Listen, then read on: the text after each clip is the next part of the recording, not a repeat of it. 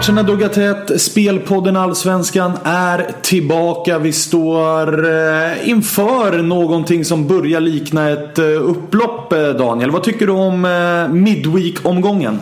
Ja, när du pratar upplopp, det gillar ju en travälskare som jag. Och ja, Midweek, vad tycker vi? Det var ju dramatik på flera håll.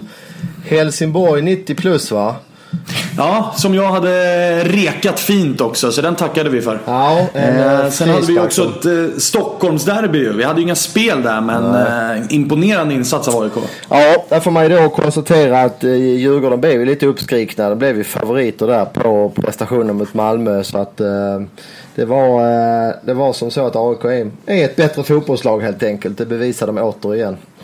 Och så var det dramatik mm. igår kväll när Malmö gjorde mål i 89 det var det väl, Rakip 1-0 mot Elfsborg. Ja, precis. Och eh, spelmässigt då så var vi ju... Eh, du fick pengarna tillbaka på ditt spel på Örebro borta mot eh, IFK Göteborg. Och jag hade lite flyt då. Jag spelade ju Helsingborg att vinna mot GIF Sundsvall eh, som gick in på stopptid. Och eh, Kalmar hemma som gjorde jobbet och de är vi imponerade av för tillfället va? Ja, Kalmar var ju ett snyggt spel. Det var ju inget snack. Det var 1-0 tidigt och slutade ju 3-0 så att den var riktigt klar. Mm. Eh, till helgens omgång här då som, eh, som inleds imorgon så har vi valt ut eh, tre spel och jag kan eh, börja för jag har, har ett utav dem så kan vi kanske ta varannat där för att jag har valt eh, IFK Norrköping hemma mot Djurgården. Eh, den har gått ner lite sen vi eh, rekade den i vårat videomagasin av spelare för spelare men jag tycker fortfarande att den är värd att lägga ett par slantar på. Eh, Norrköpings Eh, en rak etta står i 1,71. Eh, vill man vara lite mer vågad så kan man spela minus 0,75 på, till 1,96 då. Att de ska vinna med två mål för att det ska bli full seger. Jag tycker att Norrköping är Imponerande. Eh, Jens Gustafsson har ett poängsnitt som är över 2,5 poäng per match. Vilket säger en hel del om hur starka laget faktiskt är. Eh, till skillnad då mot Djurgården som kommer från vad jag tror kommer vara en, en baksmälla från det här derbyt som man har laddat upp för eh, hur länge som helst. Man har inte vunnit ett derby på, på fem år. Eh, och jag tror att man såg sin allra största chans att göra det här senast och då få 0-3 på hemmaplan. Det tror jag kommer svida ganska rejält för Djurgården. Och Jag har svårt att se ut man, eh, att man vinner borta mot Norrköping Daniel. Nej men det förstår jag hur du tänker. Du har väl även en avstängning på Raniegi i Djurgården.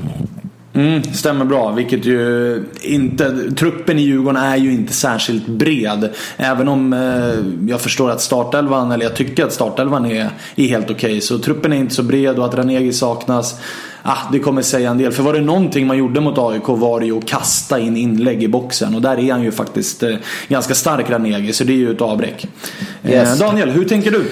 Jag tänker som så, och jag fortsätter på det jag sa i videomagasinet häromdagen. Jag tror på mål mellan Elfsborg och AIK. Eh, väljer här 2,75-linan till 2,01.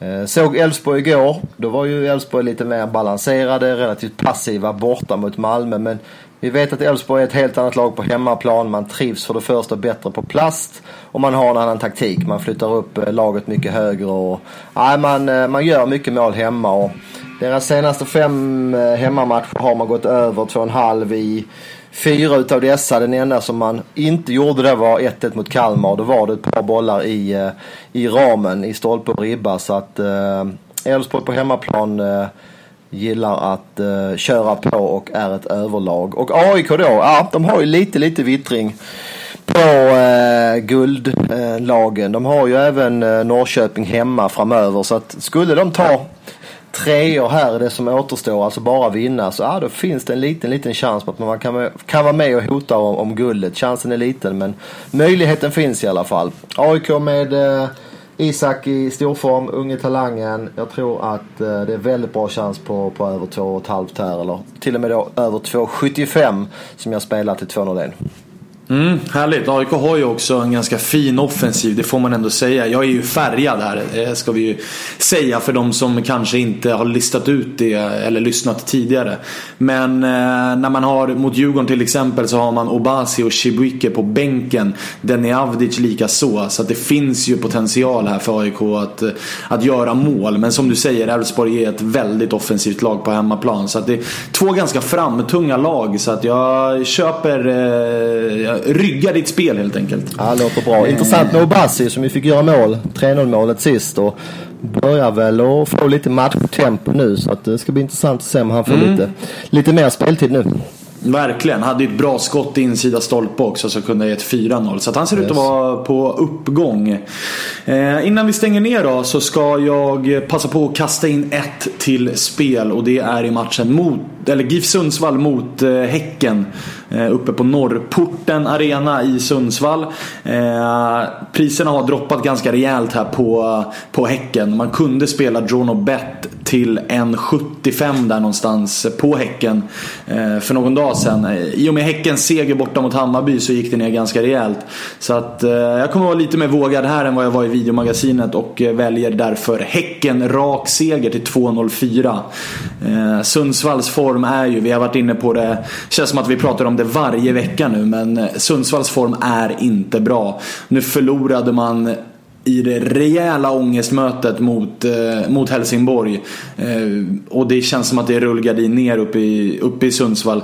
Samtidigt som Häcken Eh, lite som AIK och Elfsborg faktiskt. Det är ett offensivt lag, gillar att spela fotboll, gillar att gå framåt, trivs väldigt bra på konstgräs. Kan dessutom spela helt utan press här, vilket jag tror bara är en fördel för ett lag som Häcken. Att man kan gå ut, spela avslappnat, spela sitt spel mot ett Sundsvall som verkligen spelar med kniven mot strupen. Så jag har svårt att se Sundsvall eh, vinna och till och med ta poäng i den här matchen. Så därför 2-0-4 på Häcken, det tycker jag är alldeles för högt och eh, rekar det till eh, och gör det till eh, sista spelrekommendationen vi har för den här podden. Yes, får jag bara nämna några korta ord om Malmö-Helsingborg. Gärna stort Skånederby för, eh, för oss här nere i södern. Eh, Malmö har ju lite bekymmer. För det första är det en tuff vecka. Man spelade ju mot eh, Djurgården. Väldigt tuff match borta. Och sen blev det en väldigt tuff match sent avgörande igår torsdag mot eh, Elfsborg. Så att lite minus på spelschemat mot Malmö. De såg lite trötta ut. Och har även då skada på Arnason mittback och vi har en ny skada på Eikrem. Ekrem lagets eh, assistkung. Eh, dessutom så haltade ju Safari betänkligt igår.